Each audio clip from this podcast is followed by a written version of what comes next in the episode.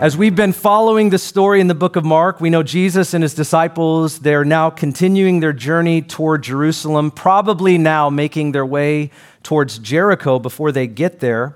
And Jesus and his disciples, they're setting out at this point, having just talked to the Pharisees and being tested by them, challenged in the area of what he believes about divorce. That's what we covered uh, last week and they encounter a man with a very serious question. And this is the famous story about the rich young ruler. And I pray that it refreshes all of us today as we look at it. But we'll be starting in verse 17. And here's what the Bible says As he was setting out on a journey, a man ran up to him and knelt before him and asked him, Good teacher, what shall I do to inherit eternal life?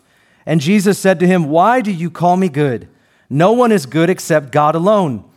You know the commandments do not murder, do not commit adultery, do not steal, do not bear false witness, do not defraud, honor your father and your mother. And he said to him, Teacher, I have kept all of these things from my youth up. Looking at him, Jesus felt a love for him and said to him, One thing you lack.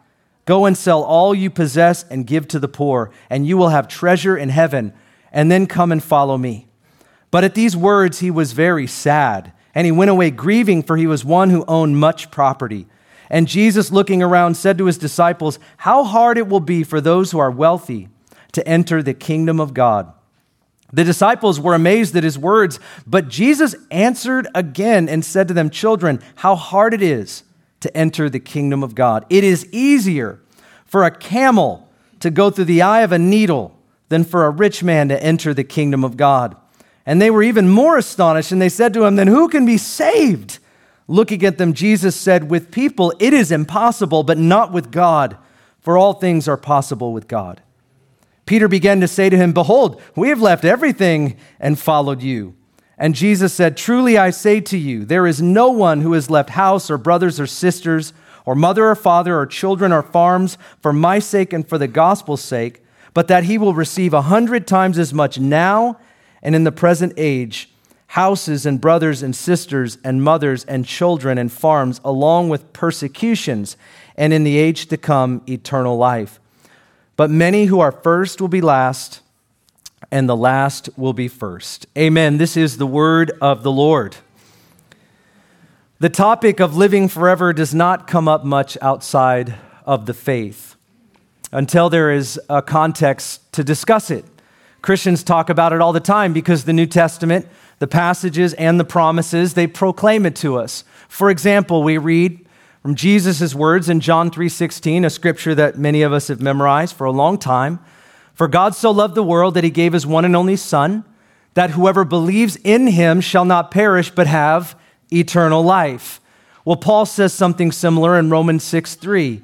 For the wages of sin is death but the gift of God is eternal life in Christ Jesus our Lord. John the apostle says something like this in 1 John 5:11. He says, "And this is the testimony that God has given us eternal life, and this life is in his son." Well, the point here is that the Bible emphasizes eternal life over and over again, but perhaps we, and definitely our society and our culture, do not think much about eternal life because we are blinded by the doctrines, the ideologies, and the thoughts of the times in which we are living. Our world says to us that we need to stay young we know that because they offer to us prevention products, some type of elixir of life that would suggest to you that you're not going to grow old and you won't have the things that old people have if you drink this or put this on or do that. And maybe you've already accepted that you are old and you look old. So for you, we have restorative products because it may be too late. But wait, it's not too late. You too can stay young suggesting that that is the idea, suggesting that that is what we're all going for, is that we think that this life is all there is. So if I stay young in this life, then I'm doing pretty good. Why? Because there's really nothing else. Our world tells us to live to the full. We'll sell you the greatest vacation package. We'll entertain you. We'll help you to have the most fun. We'll fulfill your fantasies, giving you instant gratification because this life is all there is. If it's not being said directly, it is being said subtly. Have your best life now. Live it up to the full because that's all we get. So instant gratification is king. Our world tells us to acquire wealth, and we don't even know why. Save, build, hoard, store up, build bigger barns. Not about being generous, not about helping people, but just store up, store up, store up, and then you die, and then give it to your kids and pray that they use it wisely. But that part we leave out. Not when you're old, you don't. You really hope that's what happens. Or maybe the government will get your money in case you didn't fulfill your will or your living trust out properly, which, by the way, does happen. Our world tells us it's all meaningless. Maybe you've heard of nihilism today, which has become very popular. We just reject all notions of moralism or any principles that would tell us what right and wrong, what is true about this life and what is true about what is coming. Because it's all meaningless, right? That's nihilism, very popular today. But then a tragedy occurs a death, a sickness, a financial collapse of some kind. And there's a question that looms over every person that is this what else is there beyond this life? Is there more than what I'm experiencing? Is there more than this life? And there are a lot of reasons that a person might ask these questions questions about eternal life, questions about afterlife. But there is only one place, or let's just say there's only one person that can give us the answer, and that is the Lord Jesus Christ, who declared about himself, I am the way, the truth, and the life. Eternal life is to know Jesus Christ our Lord. We get to observe an interaction today between Jesus and a rich young man. The Bible calls it, well, it doesn't actually say this about him, but we call him the rich young ruler. And the question around this interaction is what about eternal life and how do I get it? I want to share with you some observations that I've made concerning this interaction. The first one is this we see in him a sincere desire that's born from conviction. Let's read verse 17. As Jesus was setting out on a journey, a man ran up to him and knelt before him, and he asked him, Good teacher, what shall I do what shall I do to inherit eternal life?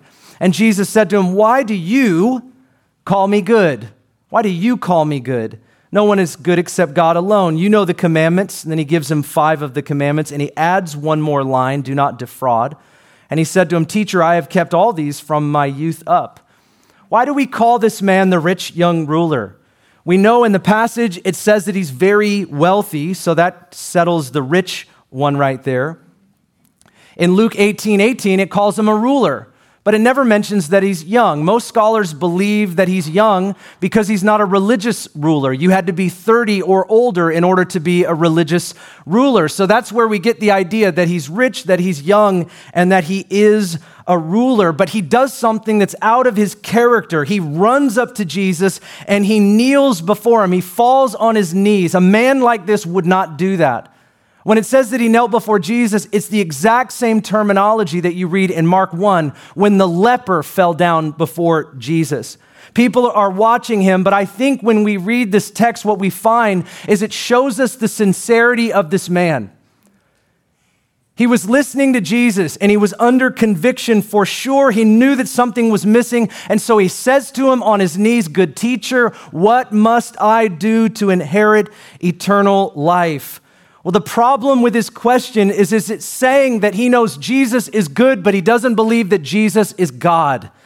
And the reason that that's a problem is because this man believes that he can be good enough, that he can do something in order to inherit eternal life. And that's why he looks at Jesus and he says, Good teacher. And Jesus confronts him, Why do you call me good? Jesus isn't concerned about being called good.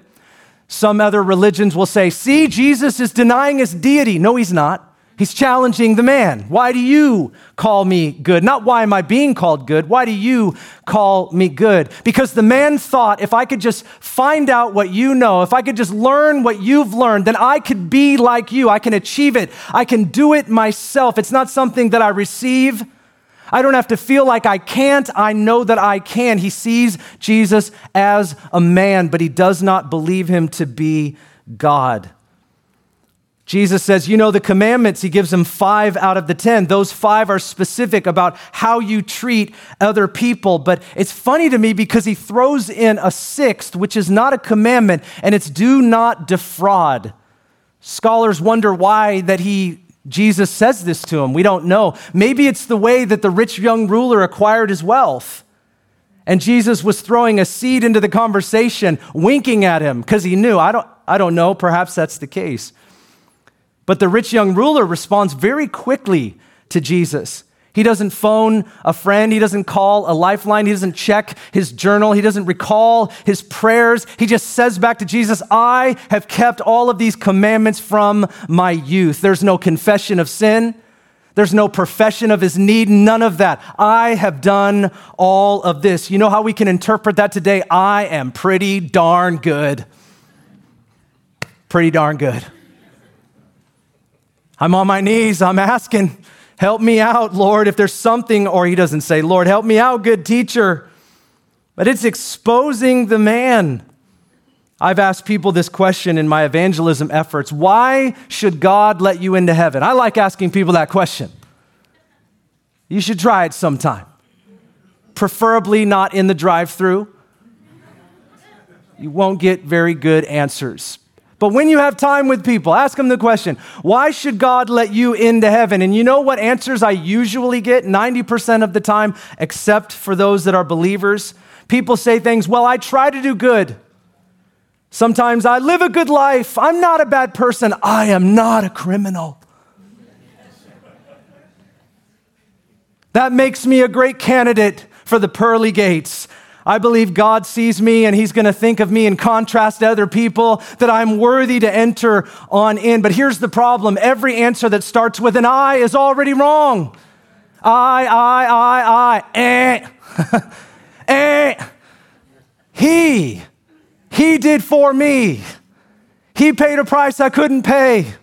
He went on the cross so that my sins could be forgiven. He did what I could not do. Not I, I, I. It's He, He, He. The only answer that's worthy to stand before a holy and righteous God and come into heaven forevermore, it's He, it is not I. We have a desire for more. We might have a conviction that something is missing, but if we have a wrong or superficial view of Jesus, this will not lead us to heaven. And that's what we see in this man. He's got conviction, he's got desire, but he has a wrong, a superficial view of Jesus. Jesus is just a good teacher, just a little bit better than me a decent person who came 2,000 years ago. He's got a superficial view of sin. I'm a pretty good person. I fulfill the commandments. Really? Really? I've done all of those since my youth. Really? I mean, did you not go through the toddler phase? Were you not an adolescent? Were you not a teenager? You never had a rebellious moment? Really? Come on. I mean, outwardly, uh, maybe nobody knows the depth of your sin, but that's what the guy is saying. I'm pretty good. He's got a superficial view of sin. He can't even admit to something he's done wrong. He's looking for Jesus to give him the next step on his stairway to heaven. He must have a superficial view of salvation as well. Salvation is something that you can earn. What must I do to inherit eternal life? Rather than what am I missing? Just humble yourself to the full fullest extent rather than asking what step you need to take. What's the application for this point? Where in your life are you tempted to think that you're good enough? Where in your life are you tempted to think that you're good enough? That is a great question today. Good enough to inherit eternal life, good enough to stand before a holy and righteous God and get into heaven, good enough to even have more of God for those of us that are Christ followers in the room. Where are we tempted to think that we're good enough? Well, we have a lot more observations to make here.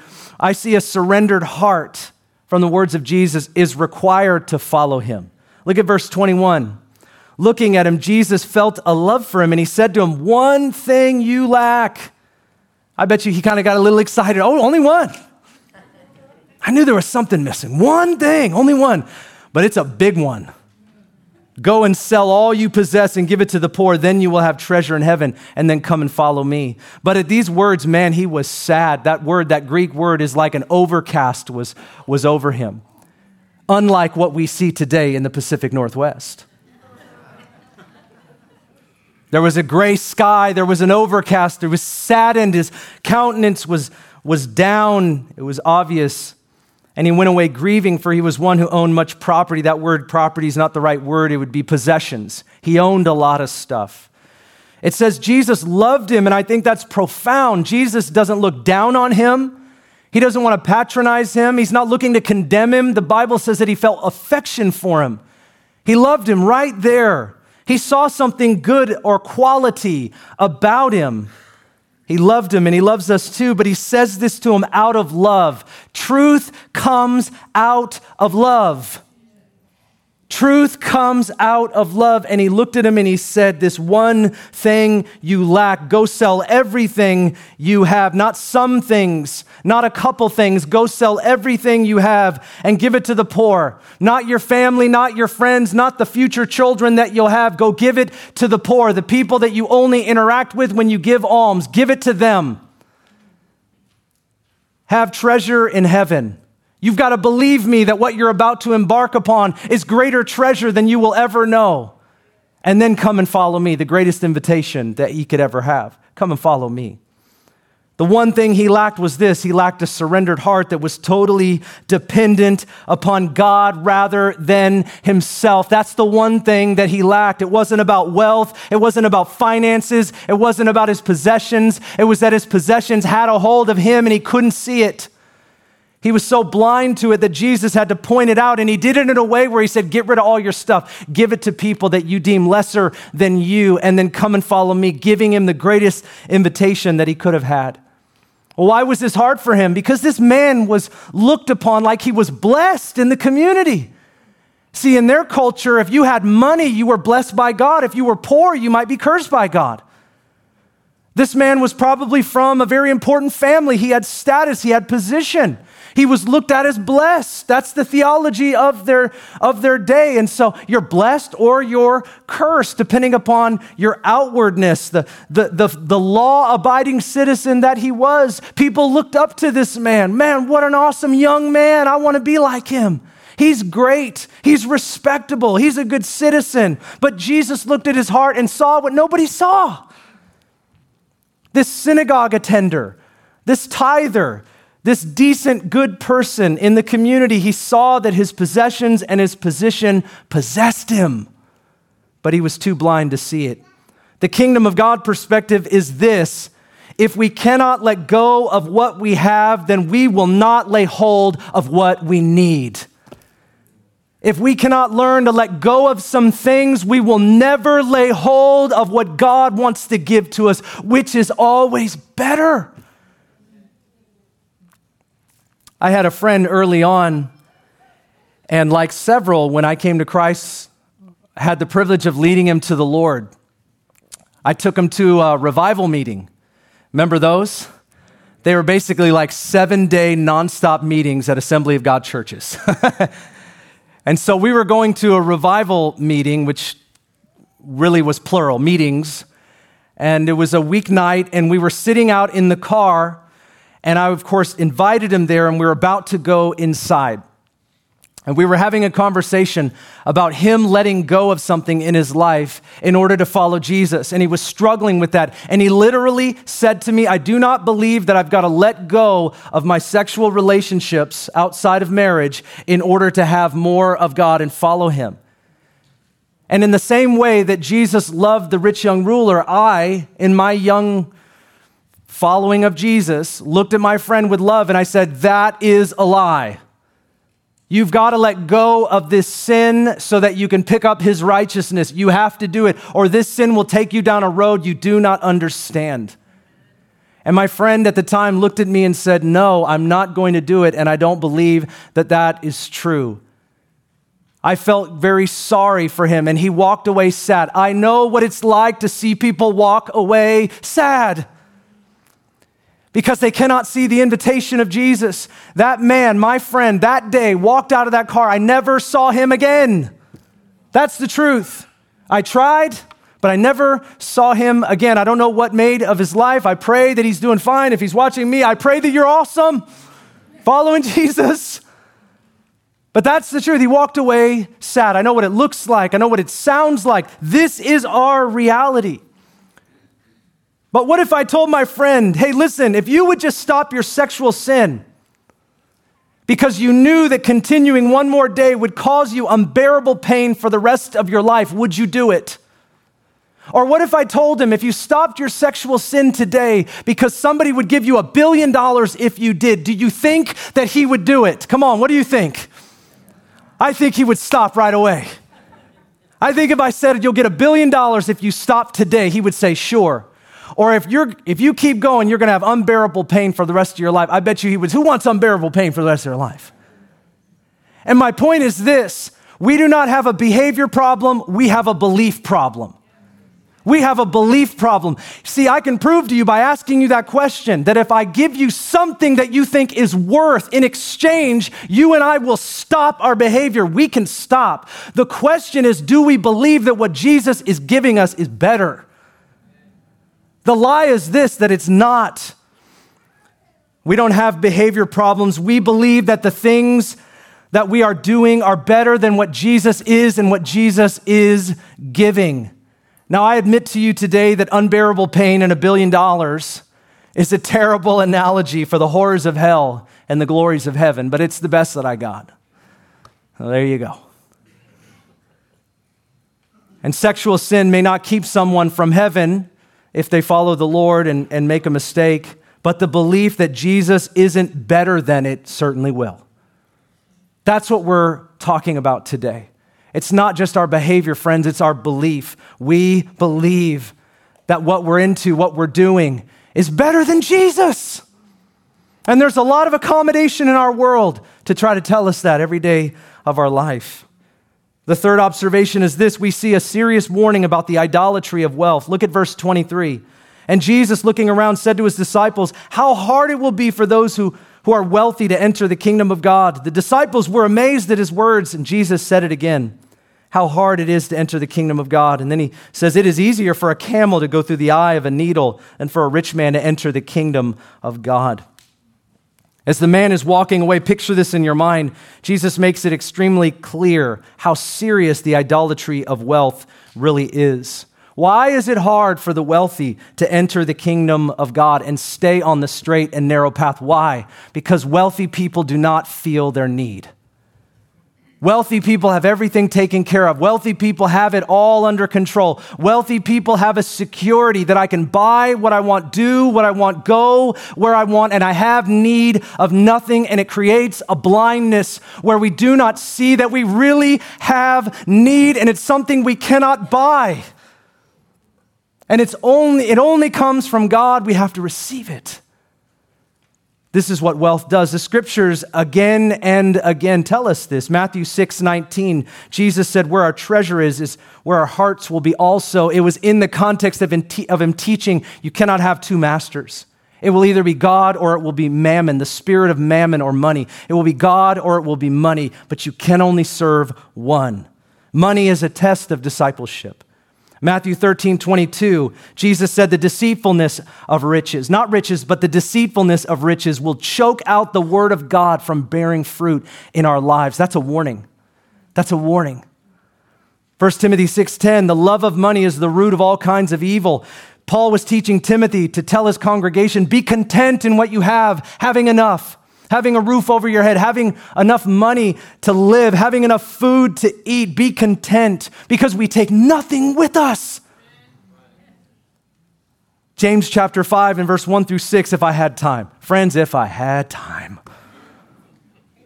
James gives this rebuke to the rich who stored up in the last days while injustice and starvation and lack existed in every part of their world. He said, You stored up in the last days, you had more than enough, and you were okay with the injustice of your time. James holds, he holds out nothing. You go ahead and go home today and read it in 93 degree weather. you see what it does to you. It'll make you feel a certain kind of way, won't it? We've got to realize that Scripture is speaking to us, the average American, whether you're low or middle or upper class. What is wealth to the wealthy? Is it access to clean water, healthcare, food, transportation, housing? We have so much wealth. You have to admit it today. You're wealthy. We're wealthy. This has got to speak to us. We are wealthy. Solomon, the richest person ever, and all of his splendor did not have some of the basic things that we take for granted. He did not have instant hot water, and thank God that I do. He could not just drive to some place and get a hot meal in a couple minutes. It took hours to prepare food. Even though he could get whatever he wanted, it still took hours. You and us, you and me, it, it is minutes. The things, the amenities that we have today, the kind of wealth is something that is unimaginable even to the richest person that has ever lived in ancient days. We are wealthy beyond our belief. Wealth blinds us to our spiritual need for God to depend on Him with all of our heart, both now and eternally. And He says this He says, It's easier. I know this is silly. You just wait. You just wait.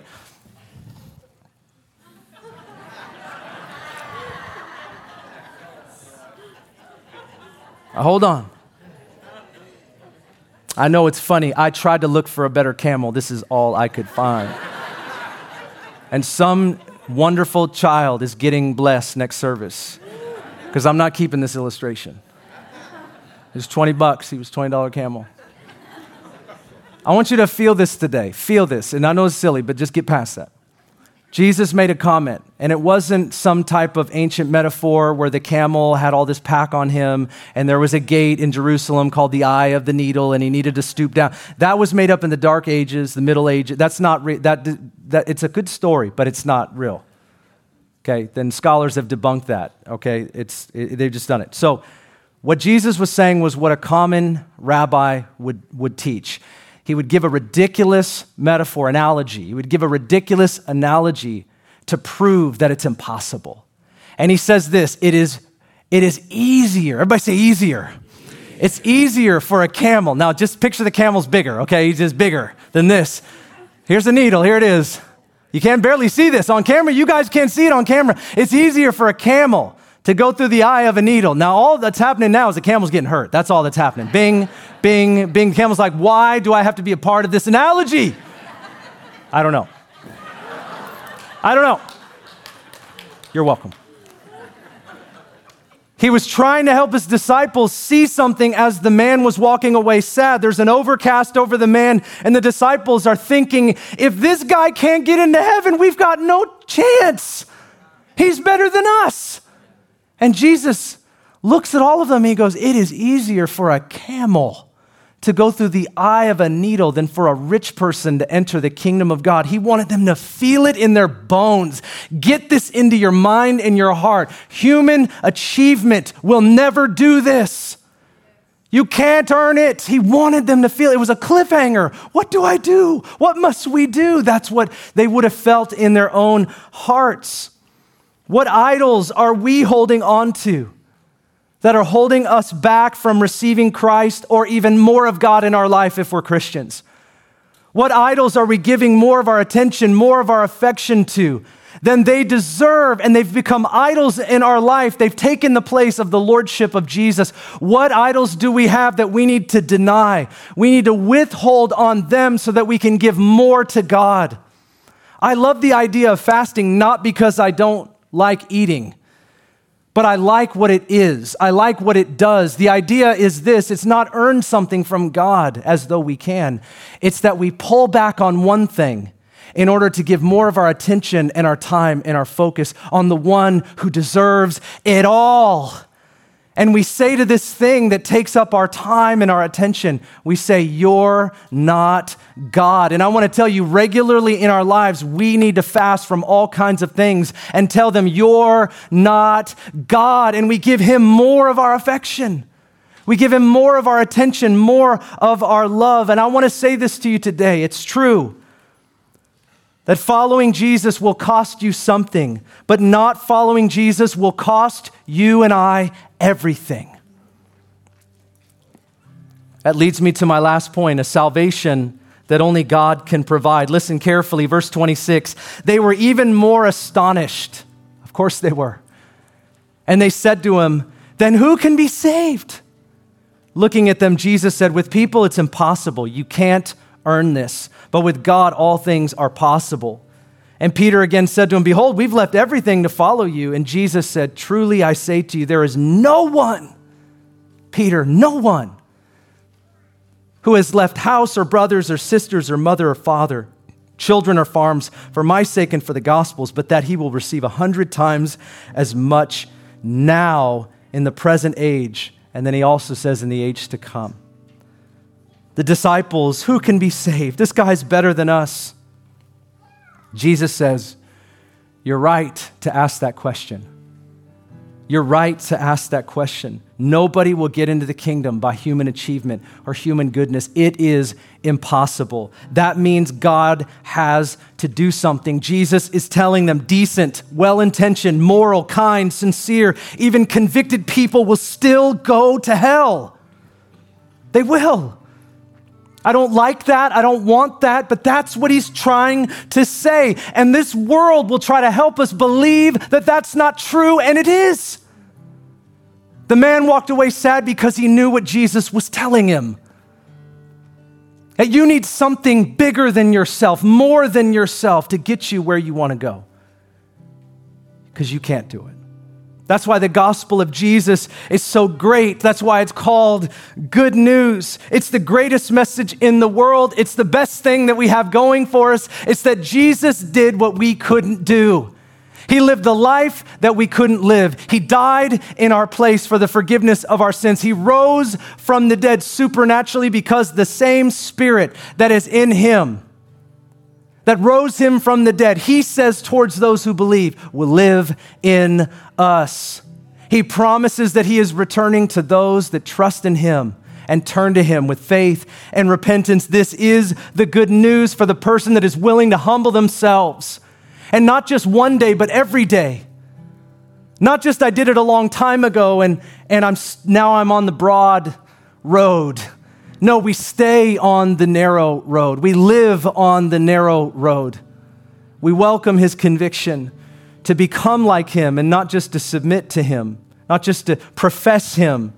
The fact, friends, is this is that you know what? Jesus actually is the true rich young ruler. If you think about it. In the world's eyes, this guy's a rich, he's young, and he's a ruler. He's got everything that everybody wants, and he's standing in front of someone that has everything that nobody can see. Jesus is the rich young ruler. He owns it all, he has it all. The man doesn't understand the invitation, he doesn't understand the one he's standing in front of. Jesus got what we deserved in death so that we could have what he deserved in resurrection. This is the gospel. Peter says this as I close We have left everything to follow you. It's almost like he's looking for affirmation. Well, Jesus, look what we've done. It was good, right? What we did was what you wanted, right? Like this impossibility exists, but this is it, right? And Jesus says this to him. Check this out. Peter's like, look what we did. And Jesus says, Oh, Peter, you have left nothing. You've left nothing you are slowly walking towards more than you could have ever imagined. When you get there, you will realize you left nothing. This was nothing. Let go. Let go of that because you are slowly walking toward eternal glory that's going to blow your mind. Peter, your mind's going to be blown. You think you've left something, you didn't. You just responded to the only call that matters in your earthly existence. You chose right. You chose right. And there's a day coming where the veil is going to be lifted and you will see what choice you made. And the only thing you will wish is that everybody else did the same. You will realize that we allowed, people allowed the lies to so soak into their heart to believe that this was better than that and it was a lie. It was a lie. I read a story this week about a very large man that was drowning, true story.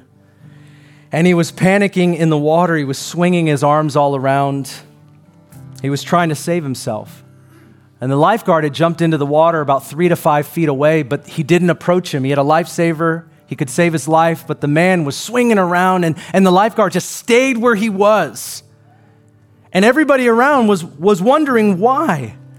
But when the man's efforts were all gone and his energy was depleted, then the lifeguard rushed in with the lifesaver and he saved his life. And the bystanders asked this question in the article I read. They asked, Why did the lifeguard wait? And the lifeguard is quoted as saying, As long as he was trying to save himself, there was nothing that I could do for him. he had to stop trying to save himself because he was going to take me down with him. The minute he stopped saving himself is the minute that I rushed in and saved him. Isn't that a great parallel to the gospel? That's what it's all about, friends. We got to stop trying to save ourselves by human effort because we can't. We've got to abandon that road and all that it means in our, in our life. Salvation is not about what we can do for God, it's about what Jesus has done for us already. Amen and amen. Would you bow your head and close your eyes just for a moment as we pray? Thank you, Lord. I know a lot of you in this room, some I don't know, some I'm getting to know, but I have to ask this question before we leave today and go have some barbecue and get hot outside. It's more important than all that. And that is this Do you have a real personal relationship with Jesus Christ? Do you know him? Are you forgiven of your sins? Do you know where you're going when you die? And friends, we all will. Do you really know where you're going? Or are you uncertain? If you're not sure, if you're not certain, and if you don't know, I want to say this to you loud and clear. You can know. You don't have to worry or wonder. You can be secure. And this is how you can be you give your life to Jesus Christ. The road to eternal life begins with Him. He says, I am the door, I am the way, and I am the good shepherd. So if there's anybody here today, whether you're in the service or you're even online, if you're online, you can type something in. But if you're here and you want to make sure, because you're not sure, I want to know Jesus, I want to be forgiven of my sin, and I want to know that I have eternal life, begin a relationship with Him today and you want to start that right now, I want you to raise your hand and I want you just to acknowledge, Ben, that's me. That's me today. Sir, I see your hand. Is there anybody else? I see you. Yeah, I see you. There's three of us. Is there anybody else today? Ben, I want to start by acknowledging that this is what I want to do. I want to give Jesus my life. There's three of us today. Thank you, Lord. Let's all stand. Those of you that raise your hand, here's what I'm going to ask you to do because I don't want to make a spectacle out of anything. But if you meant it, if you meant it, and I believe that you did, our pastors and prayer ministers are going to be up front here after the service, and we would, we would want you to come down and talk to us. We just want to pray with you. We think it needs to be personal, not corporate, it's personal to come to Christ. So come forward after the service. But for the rest of us, can I stoke a fire in you today that we would be worshipers, not wanderers, that we would be servants of Jesus, not people that are held back and held in bondage, but moving forward in all that God has for our lives to glorify Him? Can I exhort you to draw near to the one that has given us everything in Christ Jesus, our Lord? Father, we thank you today for all that you've done and all that you're doing.